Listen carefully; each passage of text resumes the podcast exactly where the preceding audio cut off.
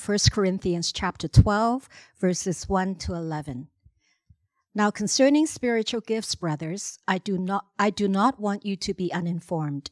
You know that when you were pagans, you were led astray to mute idols, however you were led. Therefore, I want you to understand that no one speaking in the Spirit of God ever says Jesus is accursed, and no one can say Jesus is Lord except in the Holy Spirit.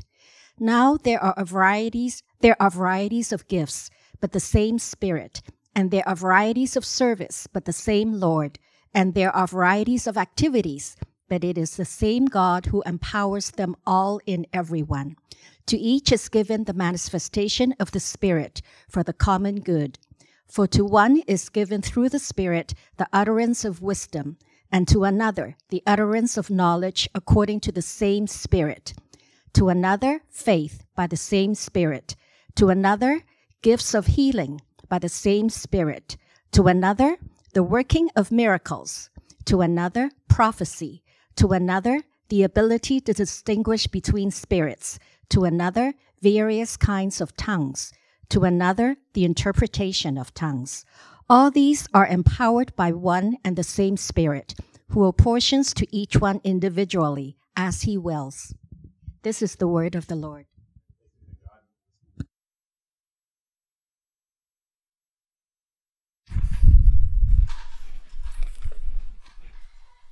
Well, good morning, everybody. Uh, my name is Brant. I'm the lead pastor here at Christ City Church in Kitsilano, and it's my joy to, to welcome you. Uh, if you're new here and you perhaps came in this morning and you don't actually have a Bible, I'd love to uh, have one given to you. We have a wonderful Connect team. Uh, if you raise your hand nice and high and say, hey, I, would like to have a Bible, uh, they will spot you and they will uh, bring you a Bible from the Connect table. Also, because we are in our First Corinthians series right now, we got someone on the Connect team. We got a Bible need over here uh, we can get that to you. That would be great. Also, um, we have First Corinthians little booklets. So we're in this series right now on First Corinthians. So if you'd also like a First Corinthians booklet and you don't have one, it's just the text of First Corinthians with some notes in the margin to, to take notes uh, through the sermons here. Please grab one of those as well. They're on the Connect desk and we can get one uh, for you on the way out. Uh, well, again, welcome. Uh, it's my joy uh, to be with you. So let's let's pray as we begin to now jump into the Word of God together. Uh, Holy God, we, we come to you this morning and we are just awed that we get to come into your presence. Lord, that you who are so high and exalted would invite us to come before you. That you'd invite us to be in relationship through you, through Jesus Christ, your Son. God, we're just awed by your generosity and your goodness to us. Lord, I pray that you'd work right now by the power of your Holy Spirit um, to cut through the distractions and the, the various things that are in the way of our hearts and our minds that, that prevent us from, from even seeing you and your goodness right now. Lord, would you help us to see you? Would you help us to catch a glimpse uh, of the way that, that you are powerful and good in your love, that you seek uh, even those who are dead in their sins to save them and to reconcile them with yourself. We ask you to glorify your Son, Jesus Christ, and do mighty things in our midst. It's in his name we pray. Amen. Well, like I said, uh, this morning we're going back to our First Corinthians series that we paused way back in May. So I, I know that for some of you, that means that you've forgotten that we ever did First Corinthians. And for another group of you, uh, you've not actually been here for very long. Maybe this is your first Sunday, and you don't know anything about the letter to First Corinthians. Uh, because of that, I wanted to take a little bit of time this morning. It'll be a bit of a different sermon to, to jump in to start to orient us again back into First Corinthians before we look at the text uh, that Amy read for us. Um, so let's let's look at First Corinthians. What is it? Uh, we want to make sure we don't feel like we're just entering a conversation halfway through. So let's get oriented. Uh, well, First Corinthians is a letter. It's a letter. It's a letter written by a man named Paul, and it was written and it was sent to a church that was in this ancient city of Corinth, a city you can still visit today uh, in Greece. And why did Paul write this letter?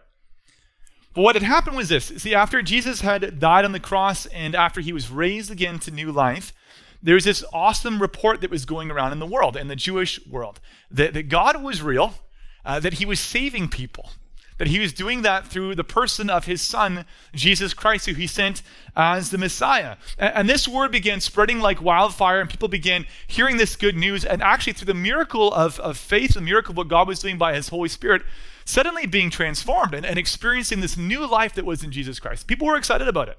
It was it's very exciting. Uh, it was going through that world like wildfire.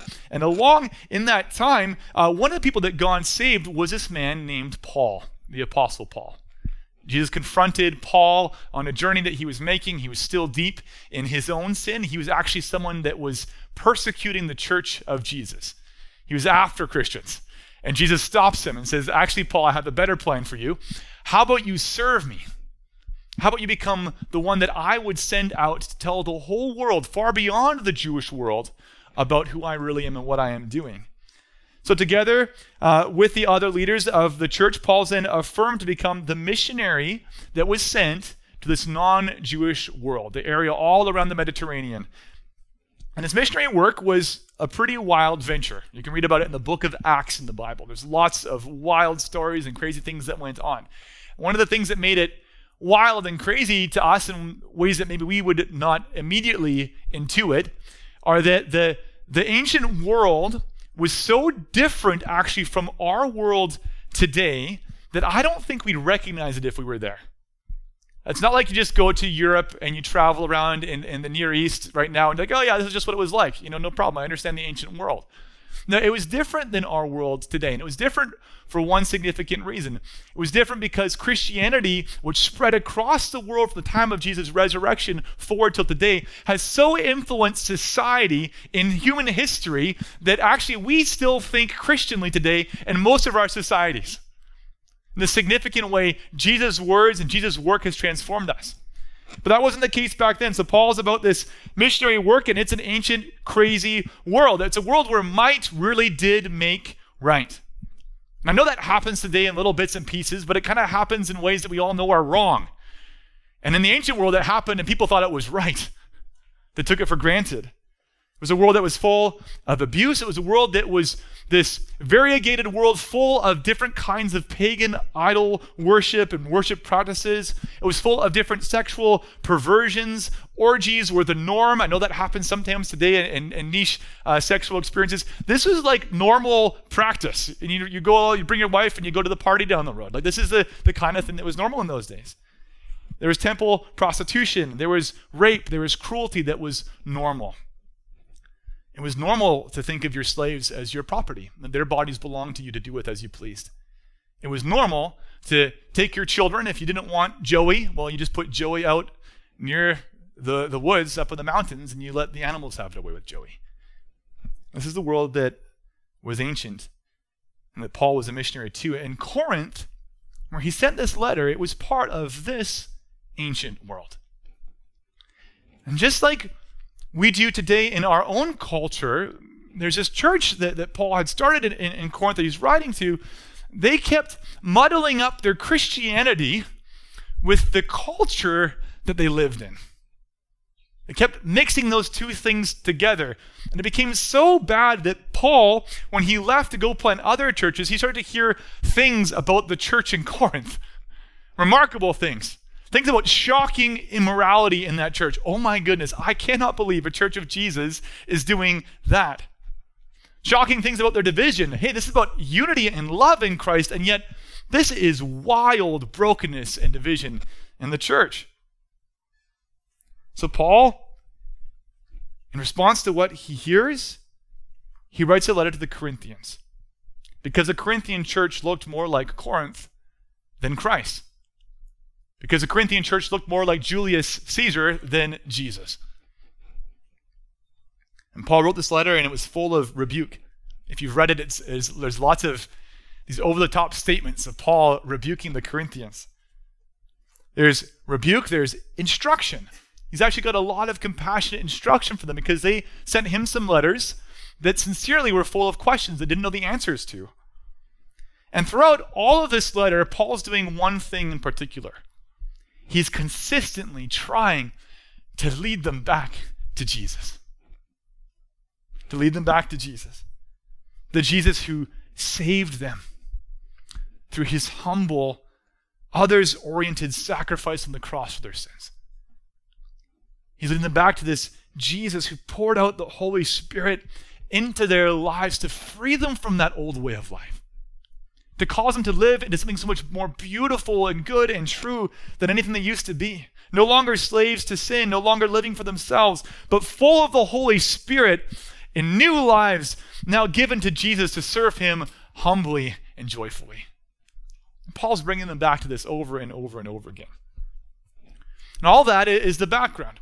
And that leads us then to our passage this morning, beginning in chapter 12, verse 1. And in beginning in chapter 12, verse 1, our passage begins with these words. Paul says this Now, concerning spiritual gifts, brothers, I do not want you to be uninformed.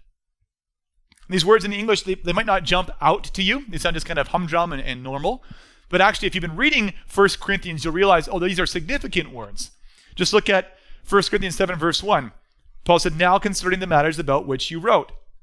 Look at 725, now concerning the betrothed. Look at 8, verse 1, now concerning food sacrificed to idols. And 12, verse 1, now concerning spiritual gifts.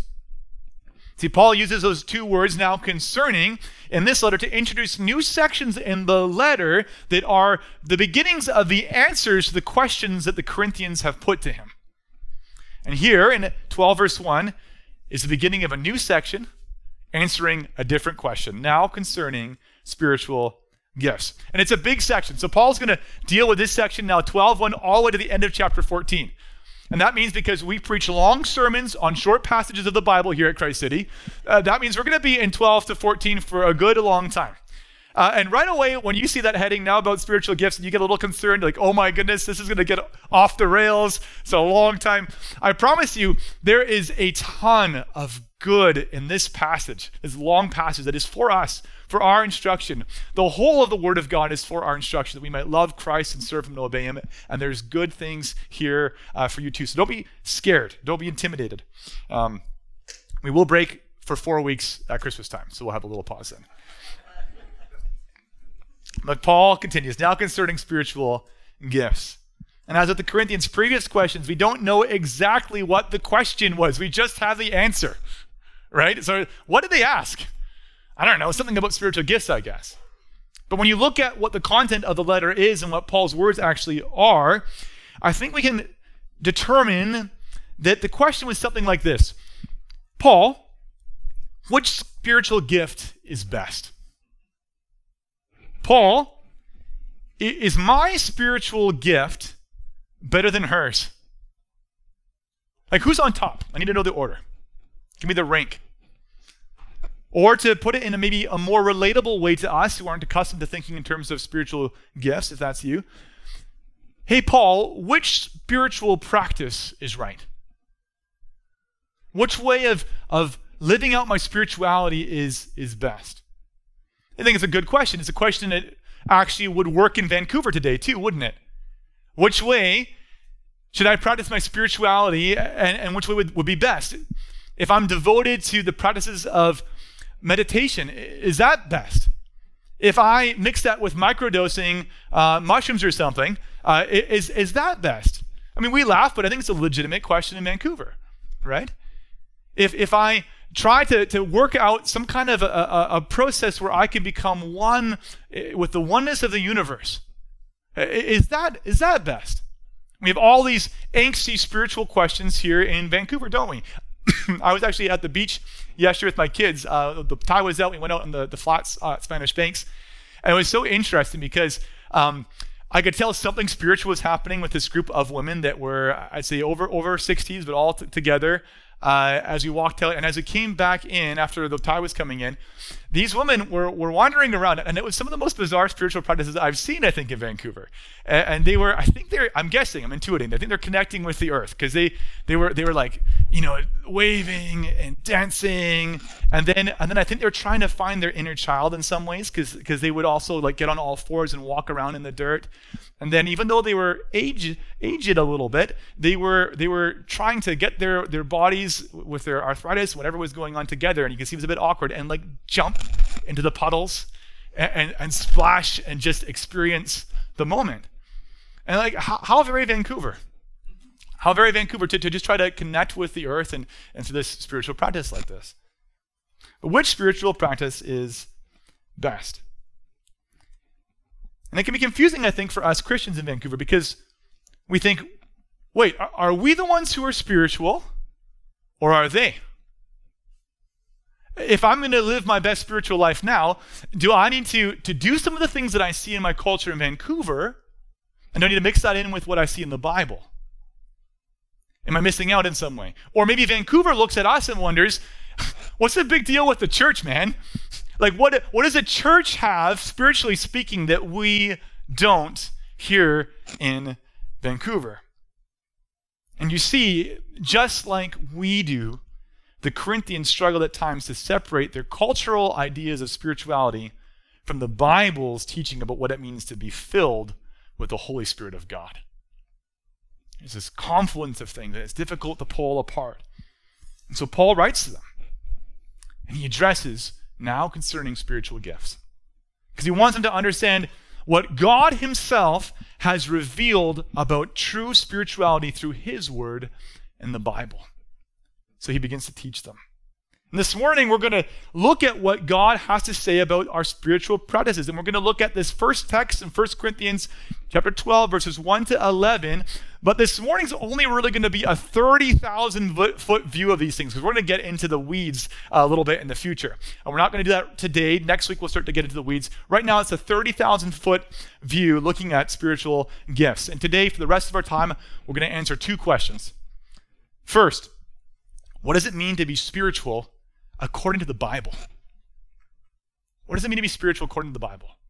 Second, why has God given the church gifts of the Spirit at all? What's the point?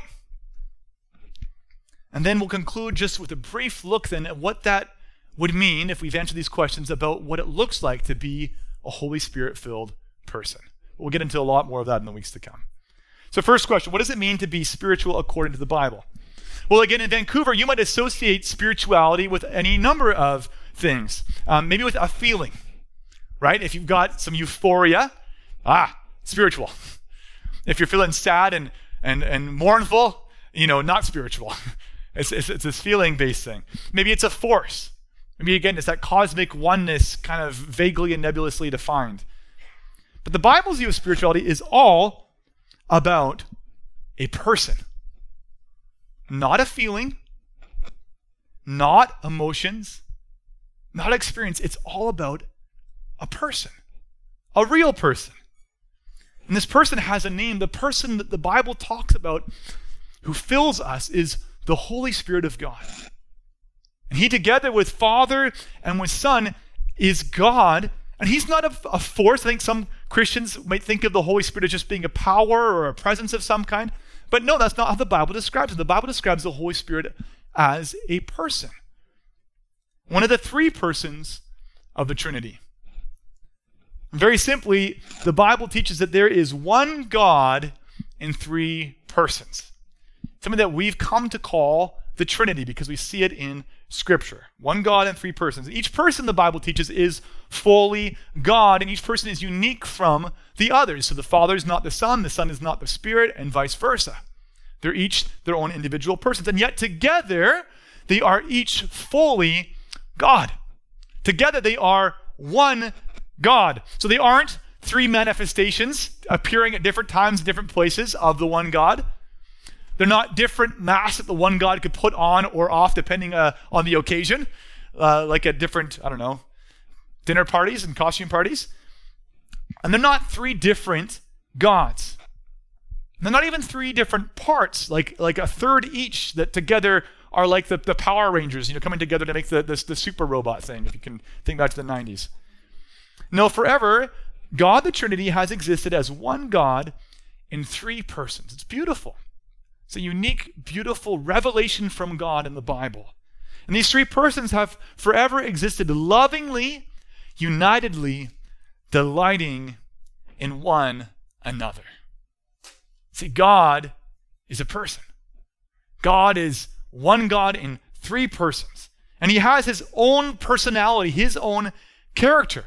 And we could ask, okay, well, then what is this one God like? What would distinguish this one God? What would be characteristic of him as a person? Well, the Bible says a lot of things about God. He's holy, he's just, he's perfect. All that he does is right.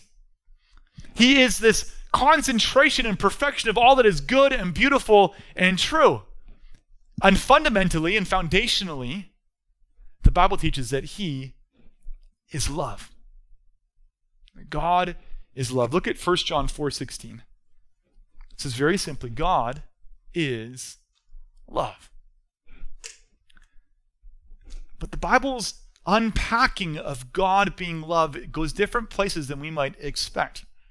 We often think about love as a feeling or of a desire, but the Bible unpacks so much more than that. That God is love is not about God's selfish desire or feelings, it's about self giving. It's about generosity. It's about radical commitment to the glory and the good of the other persons in the Trinity. And with sharing his own goodness and his own love in generosity with others. It's a radical commitment to the other members of the Trinity and desire and, and, and effort to share his love and his goodness with others. God is love. It's interesting to think about this. We're, gonna get, we're getting a little bit into the weeds here, I know, but I promise there's a point. There's a point, and it's going to make sense at the end. Um, this is important for us to wrap our heads around a little bit. See, if we were to say God is love, but God were not a Trinity, before the world was made, before the universe was made, who would there have been for God to love?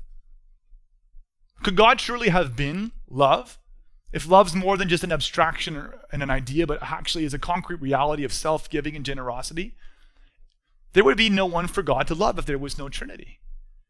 But going back to time in memoriam, there has been Father, Son, and Spirit in this loving relationship. And the reality is that God is love because God is Trinity. God is love because God is Trinity, forever relating together in three persons. This one God forever existing, Father, Son, and Holy Spirit, loving one another. In this perfect reality where no difference was despised. No difference was viewed as a threat or something to compete with. But this perfect relationship of love where each difference was lovingly cherished and glorified and celebrated.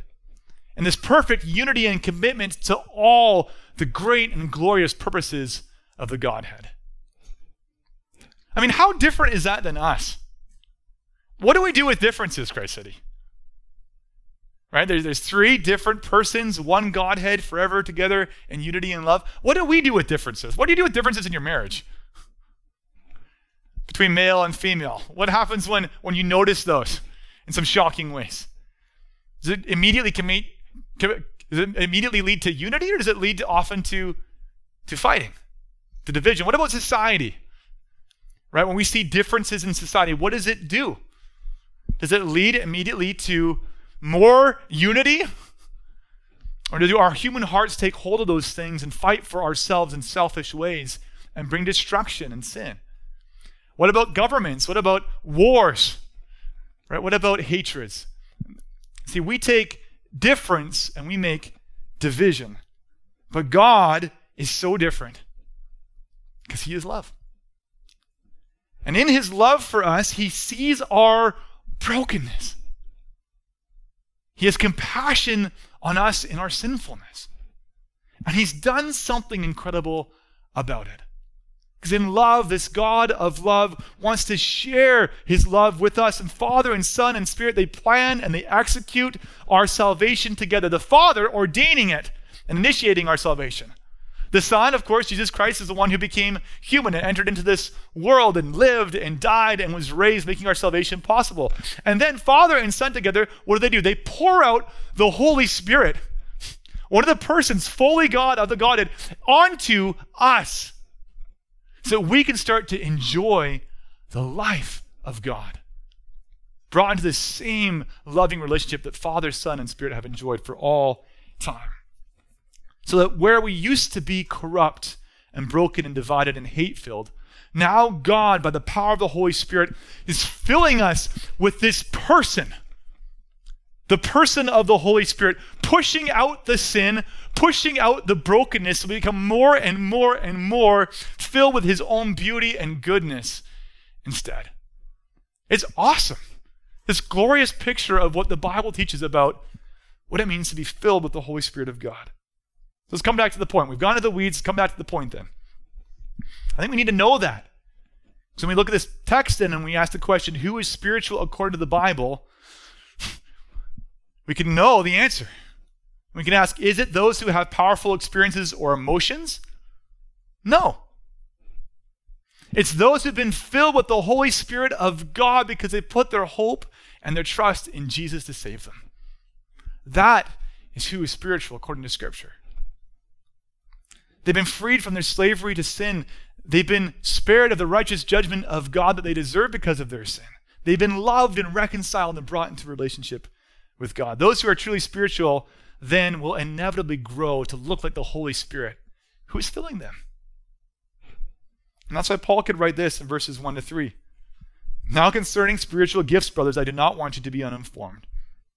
You know what you used to be. You know that when you were pagans, you were led astray to mute idols, a different kind of spirituality, however, you were led. Therefore, I want you to understand, he's drawing a line in the sand, that no one speaking in the Spirit of God, but the person of the Holy Spirit, ever says, Jesus is accursed. And no one can say, Jesus is Lord, except by the Holy Spirit. So making a dividing point about Holy Spirit spirituality and Corinthian spirituality. And you have to imagine what it would have been like in Corinth, because Corinth was a mecca of spirituality. It was this confluence where East met West and came together in every variety of worship you can imagine. If you go there today, you can see all the archaeology and all the temples and all the inscriptions, all the implements of worship to all these other gods. And conceivably, you would have had some in the Corinthian church who maybe call themselves spiritual, also call themselves Christian, and also worshiped like pagans. I mean, sometimes they got themselves into some spiritual frenzy. And they even said things like, Jesus is cursed. Maybe they were involved in other spiritual practices that were pagan and had nothing to do with the Holy Spirit of God. And Paul says, no. He says, no. That has nothing to do with the Holy Spirit of God who fills his people. It's just like it would be deceitful for me if I ran around doing things in my wife's name that had nothing to do with Heather, poor Heather. So it's untrue for these Corinthians there's no way that any so called Christian spirituality that has nothing to do with God's true character to be correct. It can't be. If it doesn't look like the Holy Spirit, it can't be of the Holy Spirit. Paul draws the line in the sand. There's no Christian spirituality that does not love and serve Jesus Christ as Lord. As every true Christian loves and serves Jesus Christ as Lord. because They're full of the Holy Spirit. And of course, to call Jesus Lord is such a big statement. You know what Lord means? It's confessing Him as Master. It's God Most High. It's confessing, confessing Him as, as the one that I want to learn to follow, to obey. The one that now I'm giving my, my life to. Jesus, instruct me. Teach me according to your word. You've saved me by grace. You love me. Now let me learn to follow you. And that leads us to our first application. Christ City, do you believe this morning that you are a Christian? Then let me ask you this Is Jesus your Lord? Is Jesus really, when it comes down to brass tacks, is he really your master? Is he the commander of your life? Are you a disciple who's learning to follow Jesus, to imitate him, to obey him. Christ City, do you believe that you're spiritual this morning? Well, then let me ask you this Is your life filled with the love of the character of the God who saves you and who fills you with his Spirit? So, this is the starting place this morning. Christian spirituality is unique because it looks like being filled with a unique person the person of the Holy Spirit. But that leads to our second question And it's a good question, I think. Why then has God done this? What's his point? What's his purpose? Why did God give gifts to the church? We're going to talk about spiritual gifts uh, in the next couple of weeks. We're going to get deep into the weeds. If you want to talk about that and you have lots of questions about that, we'll, we'll get there. But right now, we need to talk about why did God give gifts in the first place? And the answer draws yet another sharp distinction between Corinthian spirituality and Christian spirituality. Because in Corinth, everyone was trying to get ahead of one another. Right? And, and one of the ways that you could get ahead of one another in a very spiritual place like the city of Corinth was by being known as a spiritual person. Right? What would it do to your street cred if uh, the whole church or the whole uh, city saw you one time in this like prophetic ecstasy, uttering mysteries on the street corners? I mean, they would be drawn to you. All right, you know, good job, John. And this is this guy's a prophet. You know, he, he's now climbed the ladder and has had this incredible spiritual experience that he's now showing. It would elevate John. See, the purpose of Corinthian spirituality was to make much of yourself. That's what the purpose was. But that's not why God gave the gifts. His purposes were much better and much different. Let me show you three of them. Well, first, why gifts? Because God chose to give them. God Himself chose to give them. Look at what God's word says in 12, verse 11. This is beautiful. Paul says, All these, all these gifts he's just been talking about, they're empowered by one and the same Spirit, who apportions to each one individually as he wills. Is that significant? As he wills. You see, God's gifts are as He wills, and they're not as you will. Isn't that significant? I think that's really, really good for us. God is wise God. God is interested in our humility. He knows how good it is for us to, to just receive from His hand with thankfulness and joy and be used for His purposes. See, no one here in this church is gifted simply because they wanted that gift hard enough. See, God gifts his church according to his choice. And that's beautiful. And there's two things that we need to, to learn from that we can apply to ourselves right now. First, that means that when we talk about spiritual gifts, we must talk about them submitting to the wisdom of a good and sovereign God who's given them as he has chosen. We're not to be like kids at Christmas time. Right? You guys think about Christmas. And I, oh, am saying kids because it makes you feel better about last Christmas. Right? Right? When we were kids, not anymore, we occasionally received gifts and we're full of jealousy of other person's gift. When we were kids, we'd receive gifts and we'd feel frustrated that it was given to us and not the thing that we really wanted instead. Right? It's different today because we're very mature people. But the reality is that our reception of the gifts that God gives us in His wisdom and His sovereignty means we're not to be like that, like kids at Christmas time. We must not envy. We must be thankful. Praise God, He is wiser than me, and He knows which gift is best suited to which person for God's eternal glory. He knows exactly the best way to gift His church for our collective good. And it says he wills, it's not as you or I will. And the second thing we need to learn from this is that when we're tempted to think that our gifts are all about us, we must remember they aren't. They're not about us. See, God gave them to us according to his purpose, not ours. See, God's not so much interested in making much of us because he knows there's only one God who's worthy of worship, and it's not you. it's certainly not me. It's him. It's him. And what's God's purpose? Well, God gives the gifts of the Spirit as he wants, and his purpose is to glorify himself through Jesus, his Son. Grace City, do you know the goodness of Jesus? Have you seen the glory of what God has revealed in his compassion and mercy for sinners in Jesus Christ? Have you seen something of the power and the truthfulness of Jesus Christ? You see, Jesus came into this world so that we'd all see and worship and praise the God that we were made for. And all the gifts are meant to glorify and exalt Jesus for everyone to see how wonderful he is. So that we'd stop wandering around, squandering our lives, worshiping in little dust piles in the sand, trying to content ourselves in our sin.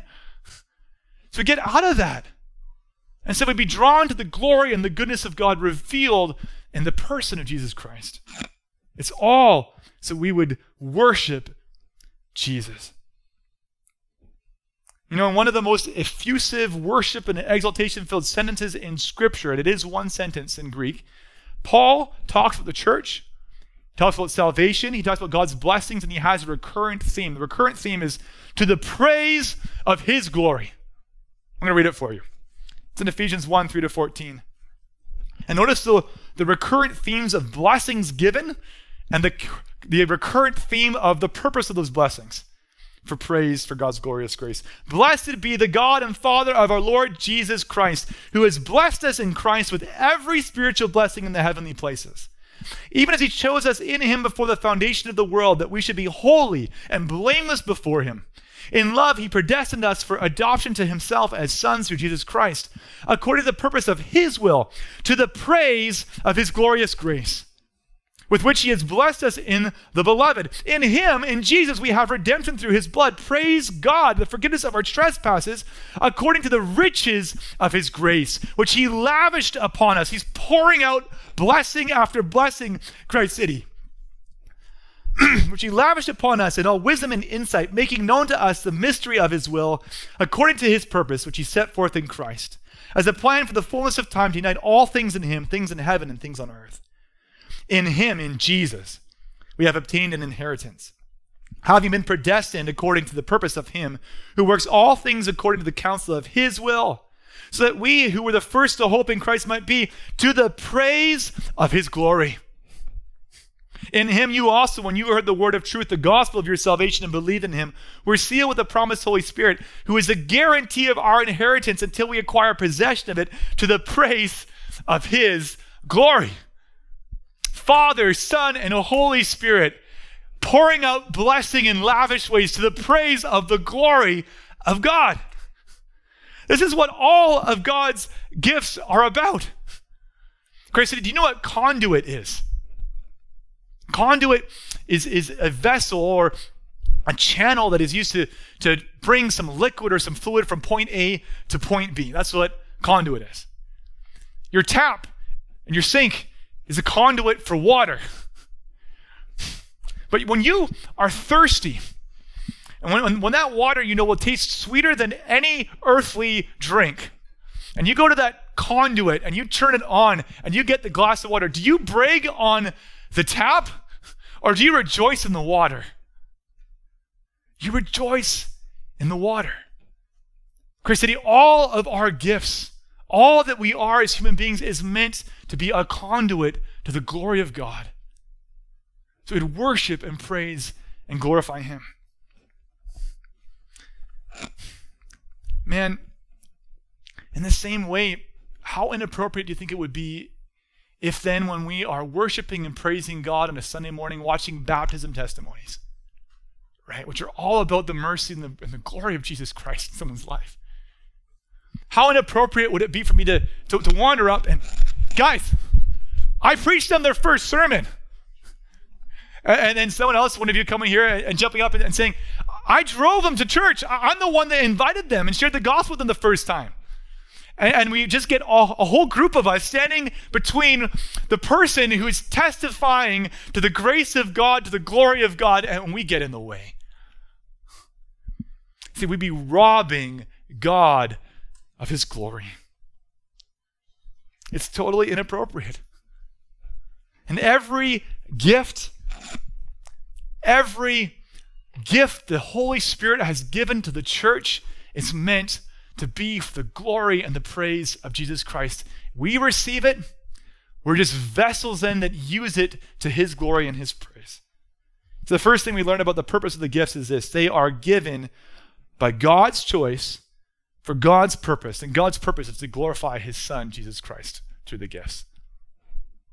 Second, God has given spiritual gifts for another reason. It's the other purpose we need to look at for the common good. Look at verse 7. To each is given the manifestation of the Spirit for the common good. See, 1 Corinthians 12, it doesn't have the only gift list in the New Testament. And these are not, this is not a limited list. God's gifted his church in, in incredible, innumerable ways. He's given different kinds of spiritual gifts, but the Bible is clear that actually that language of gift is just a regular language to talk about all the ways that God has sovereignly, by his will and his decision, put us in the situations that we're in, gifted us as his people in various ways. So, the breath in your lungs this morning, it's a gift. The food in your belly this morning is a gift. Your intellect, your personality, your unique abilities, they are gifts that God has given to you. Your appearance, how God's constituted you as a, constituted you as a human being, they're gifts by His decision and by His will for His good purposes. Earlier in this letter in chapter 7, Paul even calls the married state a gift. It's a gift that some have. He, tell, he calls the single state a gift. This is a gift from God to be used in His church according to His purposes. We're all receiving from God's generosity as gifts. See, God's gifted His church in hugely diverse ways with different people, some who are poor, some who are wealthy, some who are single, some who are married, some with different abilities and spiritual gifts. And why has He given all of these gifts? For one purpose for the common good. For the common good, Paul says. See, again in Ephesians, Paul expands on this idea. He says, there, speaking of other gifts, the gifts that the Spirit gives of various roles of teaching and leadership in the church. He says, and he gave the apostles, the prophets, the evangelists, the shepherds, and teachers different gifts to equip the saints for the work of ministry, for building up the body of Christ. Note the purpose. Note the purpose. If the first purpose we talked about is the glory of God, the glory of God through Jesus Christ, the second purpose is saying, yes, that, and for the common good, for building up the church, to be a benefit to others here. That is so important, Christ City. Because if we're honest, we think so often as the gifts that we've received, we think that they're about us, that they're for us. But the gifts of the Spirit are never given simply to benefit you. That's a big point Paul's going to make over and over in these chapters. Are they a personal blessing? Of course they are. Right? No one has more delight than that, that tap when the, when the thirst of that thirsty person is quenched and the water comes into their cup. Right? They, they rejoice in it. Like, all right, I got to be part of something pretty awesome here. But the, the gift of carrying that water, it's not about the conduit. It's about the glory of the water.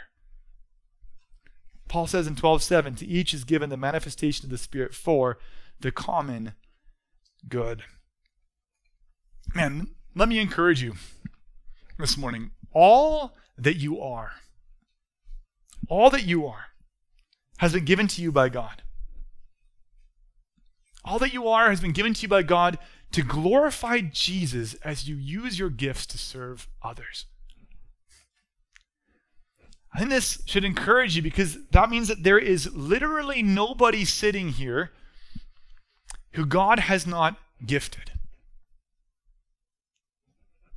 It means there is no one here who does not have an essential role in this church.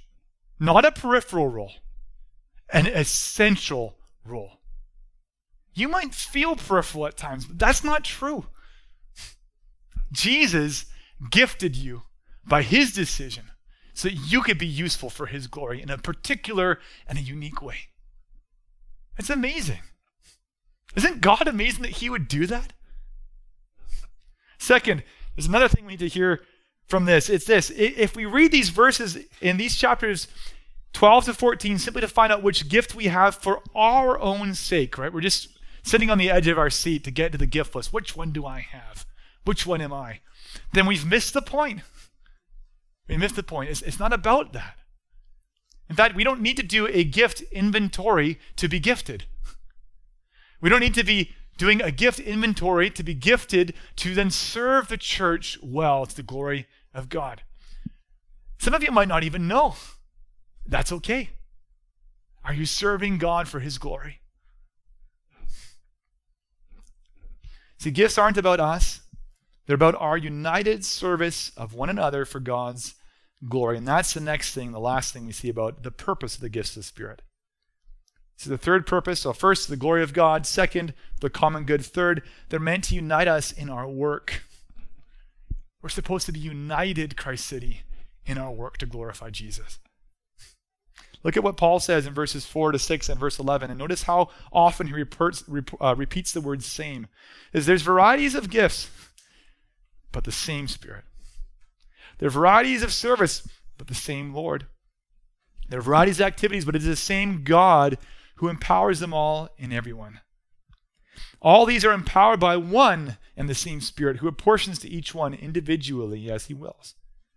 Why does Paul keep harping on that? Same, same, same, one, one, same, same. Why does he keep saying that? It's because the division that came from Corinth was about comparison about the gifts. It was about boasting about the gifts. It was about living each of us for our own unique purpose for our own gifts. And it was wrong. it was wrong because Christ City, there is only one Holy Spirit. And this one Holy Spirit collectively indwells us as His one church. You don't possess a different Holy Spirit than I possess. It's one and the same Spirit working within us. And that means that He's not divided and He's not competitive against His own unique purposes. The purpose to glorify Jesus Christ. And if He's one, gifting us as one, that's to draw us together in our diversity to glorify Him as a united church, not to be competitive.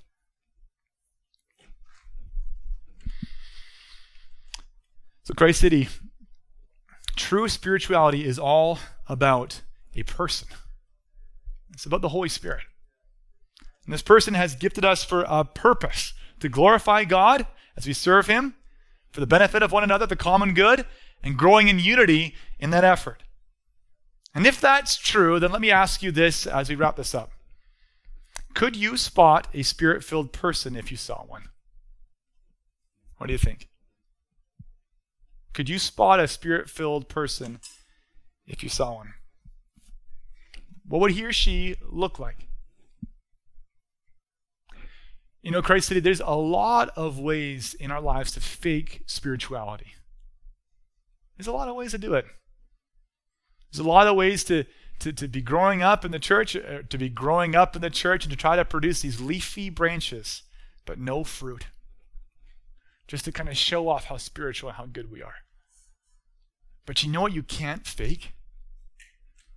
When the person of the Holy Spirit, who is generous in love, who delights in all that God is, when the person of the Holy Spirit, who pours out his love for our benefit, when he starts to work in someone's life, you can't fake that person becoming more like him. So I want to end by reading a passage of scripture from 2 Corinthians 9, verses 8 to 11. See, this is a passage in a different letter to the Corinthians, but it highlights God's generosity. Now, highlights again God's purpose of his gifts to us. And I think it gives us a clue about what it would look like to truly be filled with the Holy Spirit of God. Paul writes this He who supplies seed to the sower and bread for food. Look at the generosity of God, Christ City. He will supply and multiply your seed for sowing and increase the harvest of your righteousness. He gives, He blesses, He pours out. You will be enriched in every way. And look at the purpose to be generous in every way, which through us will produce thanksgiving to God. You know what you can't fake? You can't fake it when the generous God indwells you. You can't fake when you are so full of gratitude for what He's doing in your life, are becoming generous to others like He's been generous to you. Not just taking what you've received and using it for yourself, but pouring it out for His glory and the benefit of others. Christ City, may we grow richly in the power of the Holy Spirit as we continue these chapters. Would you pray with me? Oh God, we come before you and we confess we are a sinful, greedy, selfish people. and yet we are a people that the power of your Holy Spirit is presently working in. And we thank you for that. Thank you that the person of the Holy Spirit is abiding in us. God, we ask, would you cause us to want to obey him, to walk in him, to be changed by him, to become more and more like Jesus Christ, who poured out his life on the cross to forgive us of our sins so we could have new life. Would you show us concrete ways this morning, even this afternoon, and this week, how we can begin serving in generosity? Lord, not just taking our gifts, all that we've received for ourselves, but starting to use those things as an opportunity to, to glorify you as we share them broadly outward. Make us a generous church for your glory in Jesus' name. Amen.